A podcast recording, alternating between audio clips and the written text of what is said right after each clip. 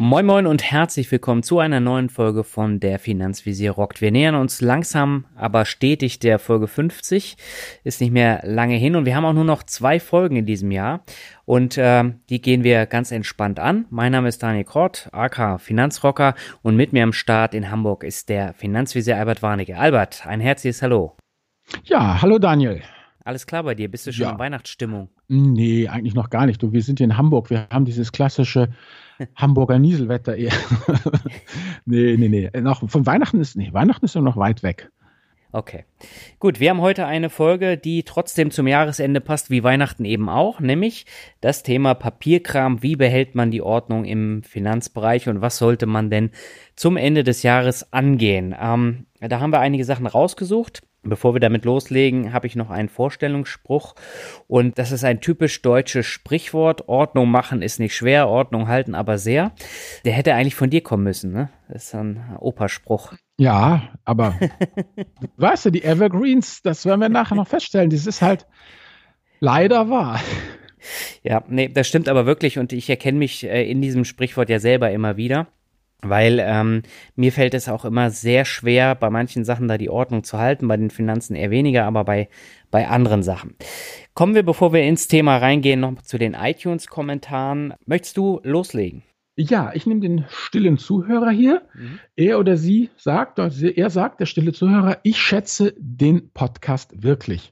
Hallo ihr zwei, der Podcast ist in dieser Form wirklich sehr interessant und die Kombination mit dem Blog macht die Dinge nochmal nutzbarer. Zusammen mit den Kommentaren wird es dann rund. Macht weiter so. Ja, danke stiller Zuhörer. Ja, und ich habe den Biervampir und er schreibt, jetzt schreibe ich auch mal.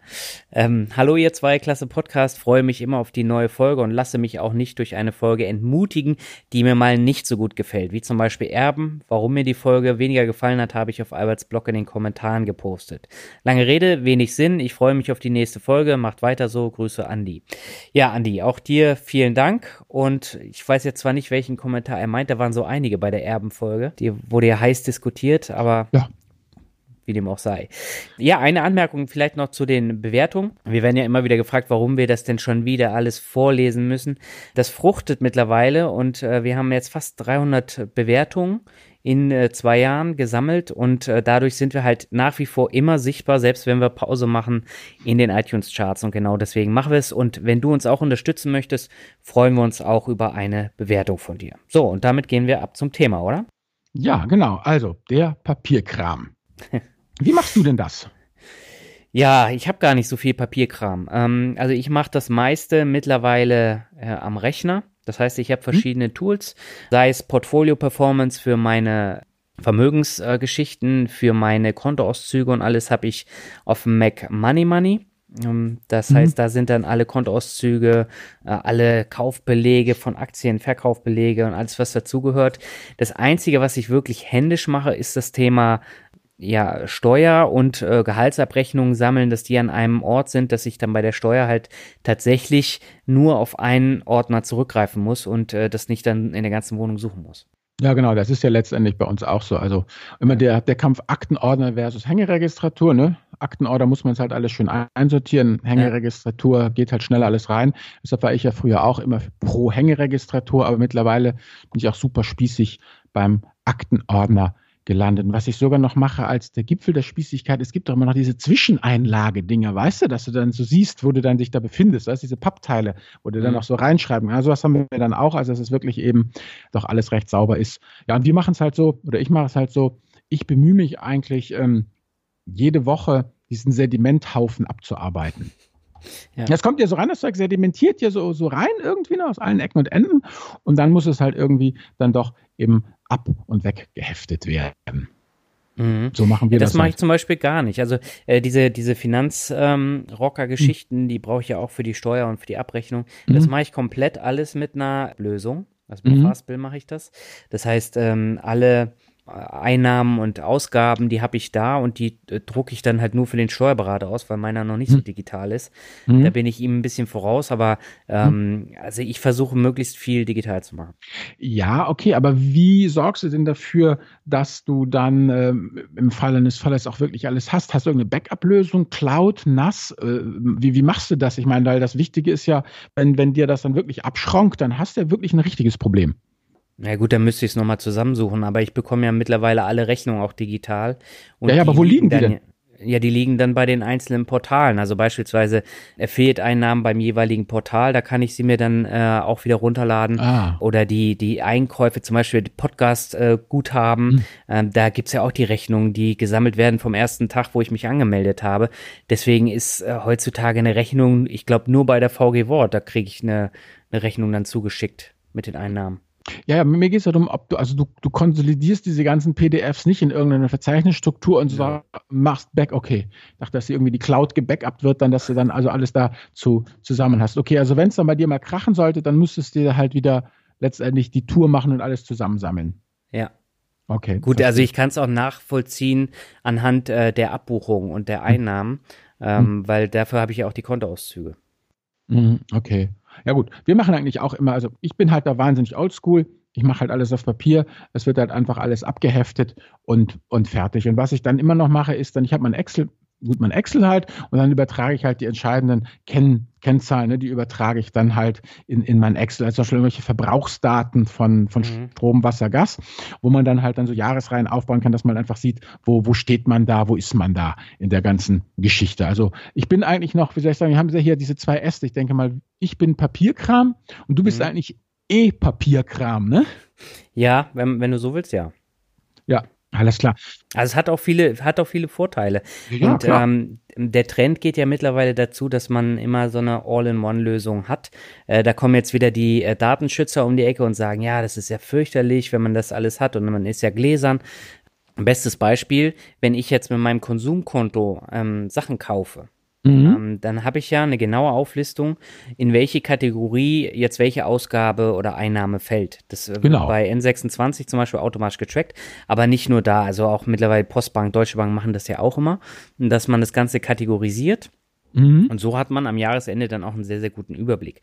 Und jetzt so Lösungen wie N sechsundzwanzig wird ja immer mehr zu so einem, so einem Riesending, wo ich dann eben meine ganzen äh, Versicherungsverträge noch mit reinpacken kann und ja. noch hier, äh, Warmo ist ja mit integriert und noch andere Sachen und äh, da habe ich das dann alles in einer Lösung. Finde ich persönlich sehr praktisch, aber ist natürlich nicht für jeden was. Ja, aber es hat ja den Vorteil, dass es halt so niedrigschwellig ist, ne? Ja, du hast genau. es dann halt einfach im Laufe des, es, es baut sich halt übers Jahr selber auf und dann kannst du deine Analysen halt machen. Ja, und das finde ich eben auch wichtig. Das ist ja an der Börse nichts anderes. Also wenn ich jetzt hier hm. am Ende des Jahres anschaue, wie ist die Rendite, ähm, wo habe ich Plus gemacht, wo habe ich Minus hm. gemacht, das ist ja auf dem Konto mit den Ausgaben genau dasselbe. Hm. Und ähm, viele Leute machen sich diese Arbeit eben nicht. Und die haben das Problem, die zahlen meistens viel zu viel für Versicherungen, für Einkäufe oder für Sonstiges. Ja, genau. Machst du das eigentlich? Hast du eben so, ja, so eine Jahresroutine, wo du dich dann einmal hinsetzt und deine ganzen Versicherungen äh, mal durchgehst oder auch Smartphone-Verträge und sagst, hier kann ich da was kündigen oder, oder kann ich was, was, was niedriger machen oder wie, wie machst du das? Über den Punkt bin ich schon seit Jahren glücklicherweise hinaus. Ich habe alle ah. Versicherungen, die ich nicht brauche, gekündigt, außer einer. Äh, die schleppe ich immer mit. Das ist meine Viermann-Versicherung. Mhm. Äh, die vergesse ich immer zu kündigen, obwohl ich sie überhaupt nicht brauche. Aber mhm. gut, auf der anderen Seite bin ich auch immer bei Fehmarn und lass mir die Brille reinigen. Von daher äh, nehme ich die Dienstleistung ja schon in Anspruch. Aber äh, auf der anderen Seite sehe ich das halt auch in der Familie, dass, dass viele dann immer sagen, ja, ich habe das jetzt schon so lange, ich lasse das jetzt. Und dann kostet die Versicherung dann halt mal doppelt so viel. Ist naja. mir aufgefallen bei, bei Haftpflicht, bei ähm, äh, Hausratversicherung, äh, da habe ich über die Bank damals auch welche abgeschlossen. Und die waren tatsächlich doppelt so teuer wie die Testsieger. Doppelt so teuer, muss man sich ja. mal vorstellen. Und äh, viele sind einfach viel zu bequem. Ja gut, ich meine, das ist dasselbe ja bei mir auch damit eins und eins, ne? Ja. Die, da läuft es dann zwei Jahre und, und dann musst du auf einmal zehn Euro mehr zahlen im Monat. So, okay, mhm. was, was musst du dann machen? Dann musst du hingehen, musst sagen, ich kündige den Vertrag. Nee, ich will euer V D S L fünfzig nicht mehr, ja? ja? Und dann klickst du daneben das Kästchen an, wo drauf steht, ich buche bei euch V D S L fünfzig. Also das ist mhm. für ein hirnverbrannter Quatsch, ja. Also du musst einfach das eine kündigen und, und in derselben Sekunde genau das identische Produkt wieder neu abschließen. Was kriegst du dann? Ja, den Neukundenbonus. Das ist auch hirnlos. Oder bei der Kfz-Haftpflichtversicherung. Da, ja, muss ich jetzt wieder machen? Rufst du an, bedrohst sie, ja, sagst ihnen, soll ich jetzt den ganzen, soll ich, das ist nach dem, soll ich jetzt wieder kündigen, ja? Soll ich euch auf die Nerven gehen oder könnt ihr mir gleich den Rabatt rausrücken, ja? Netter mhm. musst du es halt formulieren. Ja, meistens kriegst du dann, ja, klar, weißt du, was hat sich geändert, was ist, ja, nichts hat sich geändert, wir sind immer noch die Alten, haben sie irgendeinen neuen Tarif für uns, Grummel, Grummel, Brummel, Brummel, ja gut, siebenundvierzig C B, ja, soll ich jetzt kündigen? Nee, nee, wir switchen sie schon intern um, weißt du, weil, ich meine, mhm. wenn, wenn, wenn, die wissen ja natürlich auch, du bedrohst sie mit Kündigung und da müssen sie die ganz große Runde machen, ja, und wenn sie dich dann intern einfach rüber switchen, dann kommt es natürlich auch preisgünstiger, ja, mhm. also das ist, ja, das finde ich aber richtig, dass man das macht. Aber brutal nervig, weil das genau das ist. Du wirst nämlich da als treuer Stammkunde nicht irgendwie hochgehalten, sondern du musst sie immer, ne? Unter Druck setzen. Ja. Hm. Willst das gelten? Mach dich selten. Musst sie bedrohen mit Kündigen und allem möglichen und dann, dann reagieren sie, ja.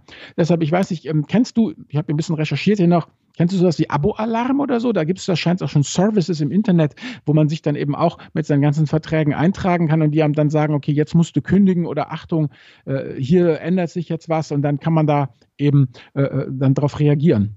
Ja, ich nutze es sogar. Also Abo-Alarm nutze ich schon länger. Einfach weil... Ja, mich hat es einfach genervt, dass ich dann immer alles raussuchen muss. Mhm. Ähm, ich glaube, ich hatte es damals bei einer Zeitschriftenkündigung. Mhm. Und äh, da brauchst du halt nur die Nummer und dann gibst du an, was du kündigen möchtest. Das ist dann voreingestellt mit Adresse und allem drum und dran.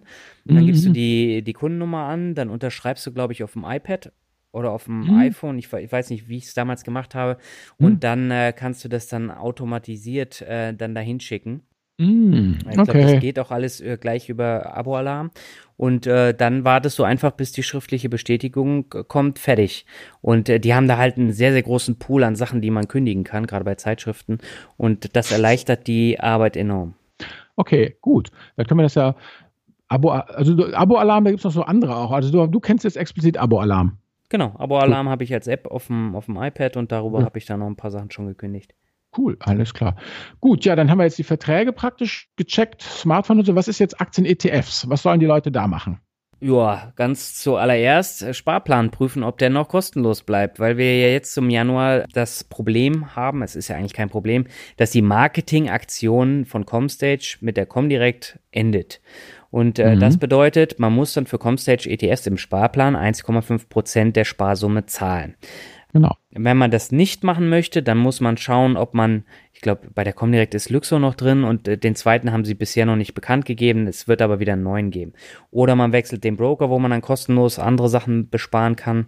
Ich glaube, bei OnVista bleibt es alles kostenlos mit den Sparplänen bei iShares ja, und noch zwei. Ja, kann ich dir auch sagen, weil ähm, wir haben mit den Jungs gesprochen von, von ComStage. Es ist ja. einfach so, die haben das gekündigt bei eben der Comdirect und bei Consors. Weil das die hm. beiden größten Anbieter sind. Das ist denen einfach schlicht zu teuer. Okay. Also die Spon- haben das ja mächtig gesponsert. Ja gut, sie ja. haben Kundengewinnung gemacht, aber jetzt sind die Kundengewinnungsziele erstmal erreicht und jetzt, äh, ja, sagt halt einfach der Vorstand, Freunde, hier, Marketingbudget von, von ComStage, äh, wir haben es nicht mehr so dicke, wir müssen das hm. ein bisschen reduzieren und deshalb wird einfach diese Marketingaktion jetzt eingestellt. Die Firma ist soweit zufrieden mit der Kundenentwicklung. Man hofft natürlich auch, weißt du, wenn du halt mal so einen Anschub machst, dass dann ja. einfach genügend Leute ComStage haben und dann darüber reden und dass es einfach eine gewisse Popularität erreicht, man im Ranking oben ist und dass das dann natürlich auch so ein sich selbst verstärkender Prozess wird. Mhm, ja, aber das ist halt ein wichtiger Punkt, gerade wenn ja. man da nicht drauf achtet. Also ich übergebe Klar. manchmal den Posteingang im Depot auch mhm. äh, und äh, da ist es mir aber diesmal aufgefallen, dass, äh, dass mhm. es endet und ja, da muss man dann eben äh, was tun, bevor Auf man dann Fall. was zahlt. Ja. Genau, gut. Wichtig ist, denke ich, auch nochmal eben, dass man total sauber unterscheidet zwischen Taktik und Strategie, weil wir haben ja in diesem äh, Ast hier beides, ne? Rebalancing. Das ist ja einfach stumpfe Taktik. Das ist ja vorher festgelegt und dann macht man das einfach. Und Strategie ist natürlich, dass man sich überlegt, habe ich jetzt noch die richtigen Assets? Habe ich noch die richtigen Produkte? Beziehungsweise stimmt die Verteilung so? Ja, wenn sich im Leben halt was ändert, ich heirate, kriege ein Kind oder gehe jetzt in Rente oder all solche Geschichten, will jetzt doch ein Haus bauen oder eben will keine, habe meine Hausbaupläne jetzt endgültig begraben, dann muss man natürlich strategisch tätig werden. Aber das darf man um Gottes Willen nicht nicht mit dem Rebalancing verwechseln. Das eine ist Taktik, das andere ist Strategie. Okay, und äh, was muss man noch beachten bei Aktien oder bei E T Fs? Na gut, bei Aktien, das bist du ja einfach, denke ich nochmal, vermute ich mal, dass du auch dir weiß nicht, ob am Jahresende oder wenn, wenn Geschäftsjahres, also wenn, wenn, wenn, wenn Aktien sind, nach wie heißt Dividendensaison ist, dann guckt man sich natürlich nochmal die Papiere an und guckt, überlegt, ob man die Aktie überhaupt will. Und beim E T F hast du es eigentlich gesagt. Also ist, passt das mit in Sparplänen soweit noch und äh, hat sich halt gut, kriegt man eigentlich auch eben unterjährig dann mit. Ein Replizierer, Swapper, hat sich da irgendwas geändert in, in der Konstruktion des E T Fs? Tesoriert er jetzt, schüttet er jetzt aus? Es wird gerade jetzt da. Jetzt speziell würde ich sagen, für diese Folge würde ich allen E T F-Leuten nochmal ganz genau empfehlen, zu gucken, ob sich jetzt im Zuge der Steuerreform zweitausendachtzehn bei den E T Fs die Replizierungsmethode bzw. die äh, Mittelverwendungsmethode ändert. Also will sagen, ähm, nach allem, was man so hört, gerüchteküchenweise, ist der Trend ja doch massiv zum ausschüttenden oder zumindest Teil ausschüttenden Replizierer. Und wer eben ein Produkt hat, was ein Swapper ist oder ein Tesorierer, sollte halt gucken, einfach mal schon ein bisschen aktiv, ähm, was sagt denn der eigene Anbieter, kann ich da irgendwas finden und vor allem trage ich das dann mit, weil sonst müsste man sich nochmal überlegen, ob man da umschichtet oder nicht. Genau, auf den Punkt wollte ich nämlich noch hinaus. Hm. Und was, was noch ein ganz äh, wichtiger Punkt ist, diese, diese Vorabsteuer, die zahlt man nicht ab dem ersten ersten zweitausendachtzehn, sondern erst zweitausendneunzehn. Und äh, das heißt, das komplette nächstes Jahr ähm, muss man da noch keine Vorabpauschale bezahlen.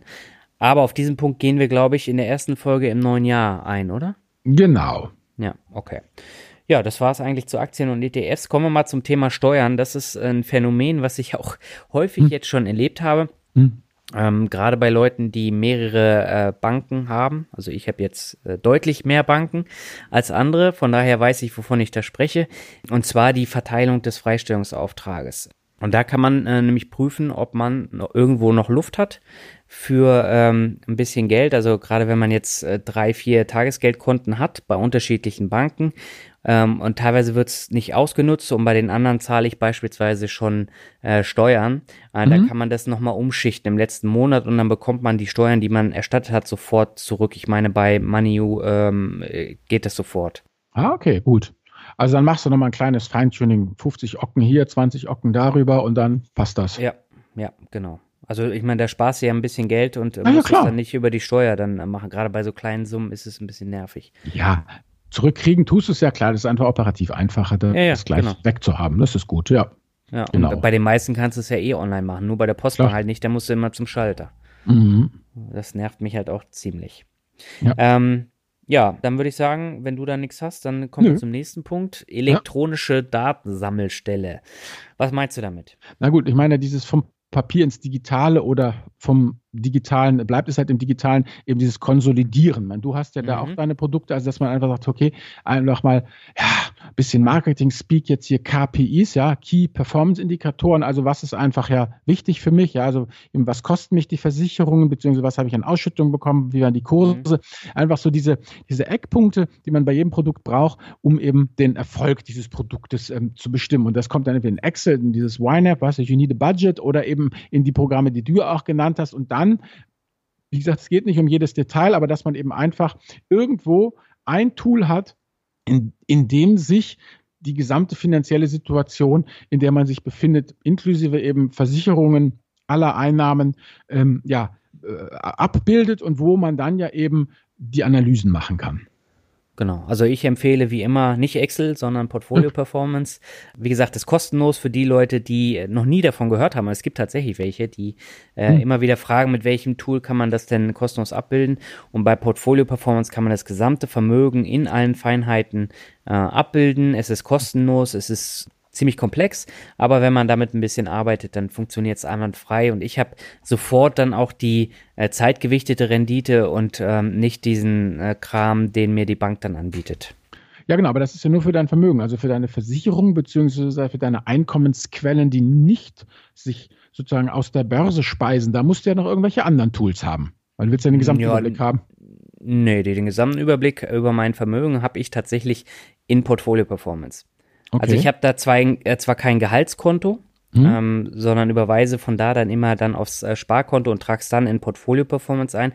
Aber so Geschichten wie Gold, wie Peer-to-Peer-Kredite, mhm. wie betriebliche Altersvorsorge, das mhm. ist alles bei mir im Portfolio Performance. Ah, okay. Also mit anderen Worten, das geht nicht nur mit klassischen, ja, äh, wie nennt man das, Wertpapierprodukten, also jetzt Fonds, E T Fs, Aktien, sondern du kannst da alles, was schwankt und was, was aus Geld besteht, kannst du da reinpacken. Versicherung vielleicht nicht, weil das ist ja praktisch eine Ausgabe, das ist ja dann praktisch ein Minus, aber alles, was dir, was dir was bringt, kannst du da reintun. Genau, wie zum Beispiel meine Privatrennenversicherung. Also du kannst da zwei unterschiedliche Depots anlegen. Ich habe einmal okay. mein Aktienportfolio, einmal meine Privatrennenversicherung. Hm. Die Privatrennenversicherung läuft ziemlich bescheiden, weil die schweineteuer ist und ich sie nicht kündigen kann, erst in fünf Jahren, hm. weil ich sonst so hohe Abschläge habe.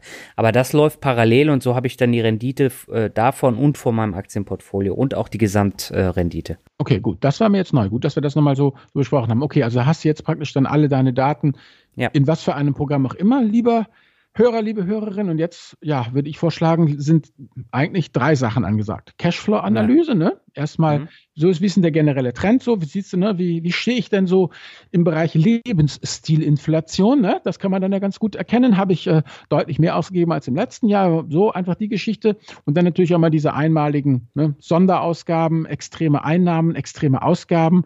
Also extreme Einnahmen wäre halt eben sowas wie äh, eine Lebensversicherung wird fällig. Extreme Ausgaben ist halt, ja, wenn du halt einen tollen Urlaub machst oder irgendwie jetzt ähm, ein Auto kaufst oder all solche großen Geschichten. Also Einmaleffekte, dass man einfach mhm. da auch mal zwischen, also ich mache das jedenfalls so. Also ich habe äh, ich habe eben Einmaleffekte, die bewerte ich natürlich anders als diese schleichende Lebensstilinflation, weil mhm. die da sich so ins Leben pirscht und, und die kriegt man eigentlich auch nur äh, mit, wenn man so wirklich sich das große Bild anguckt. Diese Einmaleffekte, ja klar, die hauen halt rein. Ja, Schatz, wir haben uns eine neue Wohnzimmergarnitur für zehntausend Euro gekauft. Das vergisst man nicht, ja, aber eben so dieses, dass man immer lässiger wird, dass man jetzt, wenn man ausgeht, dann nicht zwei, sondern drei Bier trinkt oder dann irgendwas, na komm, dann hast du mal das Bier weg, lass mal einen Whisky trinken, ja, das pirscht sich ja so, ja, solche Kleinigkeiten und auf einmal äh, geht man dann halt doch äh, mit dreißig Prozent mehr aus der Kneipe raus, als man es früher gemacht hat und merkt es eigentlich gar nicht. Ja, da muss man tatsächlich äh, drauf achten. Ich habe das jetzt nämlich auch im Urlaub gemerkt, dann mal einen so einen Gin-Abend und dann bist du gleich mal äh, fast dreißig Euro los. Das ähm, summiert sich dann auch. Naja, du, wenn es der Finanzrocker einmal krachen lässt. Ja, aber äh, bei den ja, meisten wird es halt irgendwann zur Gewohnheit und dann eben. Hast du halt einen Kostenfaktor, der extrem explodiert. Genau, absolut. Deshalb eben, wie gesagt, das, also letztendlich ist ja klar, ich meine, dieser ganze Papierkram, der ist ja kein Selbstzweck. Zweck des Ganzen ist es ja, die Cashflow-Analyse zu haben, um einfach zu wissen, wie, wie sieht es mit den Finanzen aus und dann eben die Asset-Analyse, ne? Meine eigene Arbeitskraft, Haus, Aktien, Tagesgeld, Festgeld und natürlich ganz wichtig, die Spartöpfe. Du bist doch der Herr über die Spartöpfe. Genau. Äh, ich habe einen Urlaubsspartopf, ich habe einen Steuerrücklagenspartopf, ich habe einen Musikkonto-Spartopf äh, hm. und noch irgendeinen. Also ähm, die habe ich bewusst, also gerade beim Thema ähm, hm. Steuern, wenn ich die jetzt zum Beispiel für Finanzrocker dann äh, zurücklegen muss, dann brauche ich ein separates Konto, weil sonst äh, geht es dann irgendwie unter und äh, da macht Sinn und das gleiche gilt halt für den Urlaub, das muss weg von dem großen Tagesgeldbatzen, den man als äh, absolute Rücklage hat, damit ja. man da nicht aus Versehen rangeht. Ja, ja, klar, also das ist ja der Klassiker, ne? Umsatz ist nicht Gewinn. Genau. Beim Spar. Ja, genau. So, und dann guckt man sich ja praktisch so seine Cashflow-Analyse, seine Asset-Analyse und seine ganzen Spartöpfchen an und dann geht es ja in das Wichtige, eben dann hat man den Ist-Zustand beschrieben und guckt dann mal, wie der Soll-Zustand sein soll. Und da ähm, möchte ich als Ingenieur einfach anregen, jetzt nicht, ja, wie soll ich sagen, in eine stalinistische Planwirtschaft auf die zweite Kommastelle zu verfallen, wie ich das ja früher gerne gemacht habe, sondern sich einfach so eine grobe Budgetierung, so gewisse Korridore einfach festzulegen, ja, eben für den Regelbetrieb, ja, was man einfach so für das tägliche Leben im Regelbetrieb ausgeben will. Und wenn man das am Horizont schon erkennen kann, welche Sonderausgaben und Sondereinnahmen dann zu erwarten sind, dass man einfach ein bisschen da ein Gefühl für kriegt. Also vielleicht, um nochmal hier auf diesen Vrind-Podcast zurückzukommen mit Holger Klein, mhm. äh, da hatten wir auch so eine Passage, wo er eben ja auch sagte, dass ähm, äh, klar, Vermögen anhäufen ist eine super coole Sache, aber was ihm erstmal echt voll Peace of Mind gebracht hat, ja, den Seelenfrieden, war ja, als er die Budgetierung für sich entdeckte. Ja, also einfach mhm. so dieses Thema, oh hupsi, ich muss nächsten Monat zum TÜV, ja, das hat ihn sonst immer kalt erwischt, also nicht, dass er dann, dann überzogen hätte, ja, also er hat sein Konto, ja. hat das schon immer alles so irgendwie hingekriegt, aber es war dann doch erstmal wieder Rotation angesagt und er sagt eben, durch diesen, diesen Prozess ist er jetzt einfach viel entspannter, viel lässiger, er weiß, okay, da kommen jetzt dann im übernächsten Monat äh, sechshundert Euro auf mich zu, ähm, vierhundert habe ich schon und in der nächsten Zeit wird das nochmal angespart, das läuft alles und dann, ja, dann gibt er die sechshundert auch total entspannt eben, eben aus. Und das ist eigentlich ja letztendlich eben Entspannung, Peace of Mind, Ruhe im Karton ist ja eigentlich Sinn und Zweck von diesem ganzen, ganzen Papierkramselzeug. Ich meine, so sexy ist ja das ja nicht. Nö, es ist ziemlich dröge, aber es gehört halt dazu. Ja, ja, aber da, das ist es halt einfach. Ja, wie soll ich sagen, dann sind wir ja fast durch mit unserer Krake hier, mit unserer Mindmap-Krake. Darf ich dich um das Hauptfazit bitten, oh Daniel? Ja. Oder hast du noch was zu sagen? Habe ich was vergessen? War ich zu schnell? Nein, nein, alles gut. Also für mich persönlich ist das Hauptfazit, dass man ein, einfach ein gutes Gefühl hat, wenn man finanzielle Ordnung hat und wenn man damit dann ins neue Jahr starten kann. Also mir ist es wirklich wichtig, dass ich dann da so einen Cut mache. Und dann äh, mir einfach auch dann am Ende des Jahres äh, nochmal so ein bisschen Zeit nehme und äh, dann auch die Ziele fürs, nächstes, äh, fürs nächste Jahr dann formuliere. Äh, auf Basis von den Kennzahlen, die ich mir jetzt dann eben äh, durch die finanzielle Ordnung, durch den Papierkram geschaffen habe, äh, dass ich dann sagen kann, ich möchte jetzt im nächsten Jahr da und dahin. Und das schreibe ich mir auf und versuche, diese Ziele dann zu erreichen. Und meistens erfüllst du sie dann auch, wenn du da gewissenhaft rangehst. Und ähm, was eben noch ein Vorteil ist, wenn man diese Übersicht hat über ähm, das Finanzielle, dann spart man in der Regel auch ein paar Euro. Ob das nun über Versicherungen ist, über gekündigte Abos, über einen neuen Telefonanbieter, was mhm. auch immer. Und äh, das bringt dann tatsächlich auch noch ein bisschen Geld rein. Ja, dem schließe ich mich an. Super, dann haben wir noch einen Finanzbegriff der Woche. Prokrastination, mein Lieblingswort. Was steckt dahinter? Naja, letztendlich eben das äh, vertagende, die Manjana-Nummer. Komme ich heute nicht, komme ich morgen. Eben das Aufschieben, äh, also klar, extremes Aufschieben, irgendwann pathologisch, aber eigentlich das normale Aufschieben halt, die Bocklosigkeit, eben so ein Papierkram zu machen und, und dieses Kuschelzeug äh, äh, irgendwie hinzukriegen. Das ist ja das, was über uns allen schwebt, diese ungeliebten Tätigkeiten ähm, vor sich hinzuschieben. Und meine persönliche, ja, das ist wahnsinnig individuell. Also ich versuche das ja eben, also so sexy finde ich das eben auch nicht hier, diesen Papierkram, aber ich versuche das eben dadurch hinzukriegen, dass ich eben immer mh, so kleinere Stückchen nehme und nicht das einmalige groß reine mache. Und mein persönlicher Triumph ist es eigentlich immer, wenn ich ähm, eben meine Finanzwesir, also diese Selbstständigkeitssteuersache, ja, die kostet mich genau dreißig Sekunden. Ich habe nämlich so, so ein... Ja, ich habe so ein Kladdensystem, wo ich übers Jahr alles religiös, alles so mache, wie meine Steuerberaterin das will. Und das ja. hefte ich aus dem Ordner raus und dann hefte ich das einfach zusammen mit diesen Heftstreifen, ja. Und dann mhm. kriegt die das überantwortet und das war's. Das heißt, über das ganze Jahr über sammle ich, habe meine ganzen Ausdrucke und dann kriegt sie einen zehn Zentimeter dicken Papierstapel, aber so sauber in Kladden gemacht, also ganz, ganz super strukturiert. Und das war's. Das heißt, für mich bedeutet es eigentlich fünf Minuten ausdrucken und fertig machen den neuen Kladden, dreißig Sekunden rausheben und zusammenheften der alten Kladden und dann war's das. So, das ist eigentlich immer, dafür mache ich das das ganze Jahr. Da bin ich immer ganz stolz, wenn ich das so, so schaffe. Man muss natürlich da einen langen Atem haben, aber letztendlich ist das die Chance, wie ich es kriege. Und natürlich, klar, äh, mit, äh, mit Heavy Metal, ne? Hilft immer. Also wenn du diese Stumpfsinnsarbeit machen musst, dann kannst du wenigstens mal die, den Volume-Regler hochdrehen. Ja, aber das mache ich auch, wenn ich einen Text schreibe. Also das ist ja. jetzt äh, äh, immer hilfreich in meinen Augen. Genau. Aber gut, das, genau. das sehen ja genau. andere Leute anders. Nee, bei mir dauert es tatsächlich wesentlich äh, länger, weil ich, ich zwar auch immer Buchführer, aber ich muss es ja auch alles ausdrucken und dann die unterschiedlichen Konten, da wollen sie ja dann auch immer die ganzen Auszüge haben. Äh, genau. Das ist tatsächlich äh, die Krux bei so vielen Konten. Ja, ja gut, wie gesagt, eben letztendlich, so schlimm es ja klingt, ne? Würde ich sagen, so zusammengefasst, unsere Folge ist ja irgendwie, wie soll ich sagen, Seelenfrieden durch Bürokratie. Ja, das hast du jetzt schön ausgedrückt. Dann komme ich jetzt nochmal zu meinem, zu meiner Medienempfehlung der Woche. Ich habe in den letzten Wochen ein Buch gelesen, was ziemlich gut hängen geblieben ist. Das habe ich in meinem Newsletter auch schon erwähnt. Und zwar heißt es Profit First von Mike Michalowicz.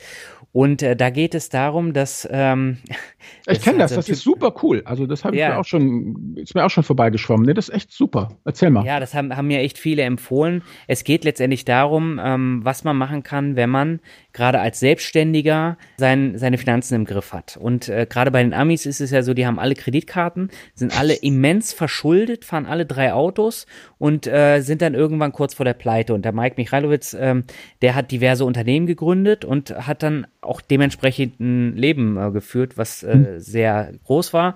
Und bis es dann gar nicht mehr ging und er am Punkt war, wo ja fast alles äh, hat zusammenbrechen sehen, und da hat er dann mhm. ähm, eine Formel äh, sich überlegt, wie er das äh, Ganze dann äh, ändern kann, und zwar ist die Formel nicht Umsatz minus Kosten gleich Gewinn, sondern Umsatz minus Gewinn gleich Kosten.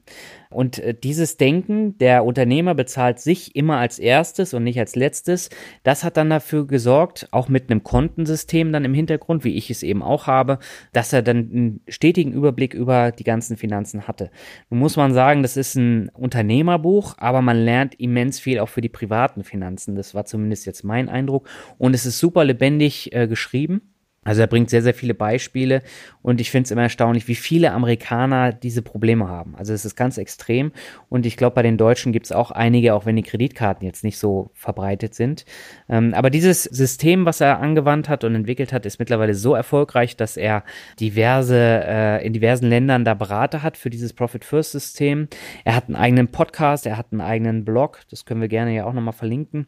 Mhm. Da kann man auch nochmal eine ganze Menge mitnehmen, und ich äh, fand es super zu lesen. Äh, es ist keine äh, hohe Lektüre, und äh, es hat selbst mir auch nochmal ein bisschen was geholfen.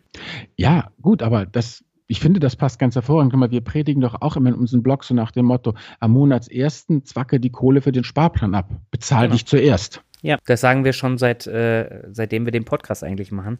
Ähm, aber das kommt halt bei vielen hm. nicht an, und ich sehe es halt bei einigen auch, die bezahlen sich dann am Ende, wenn das übrig bleibt, das geht dann in den Sparplan.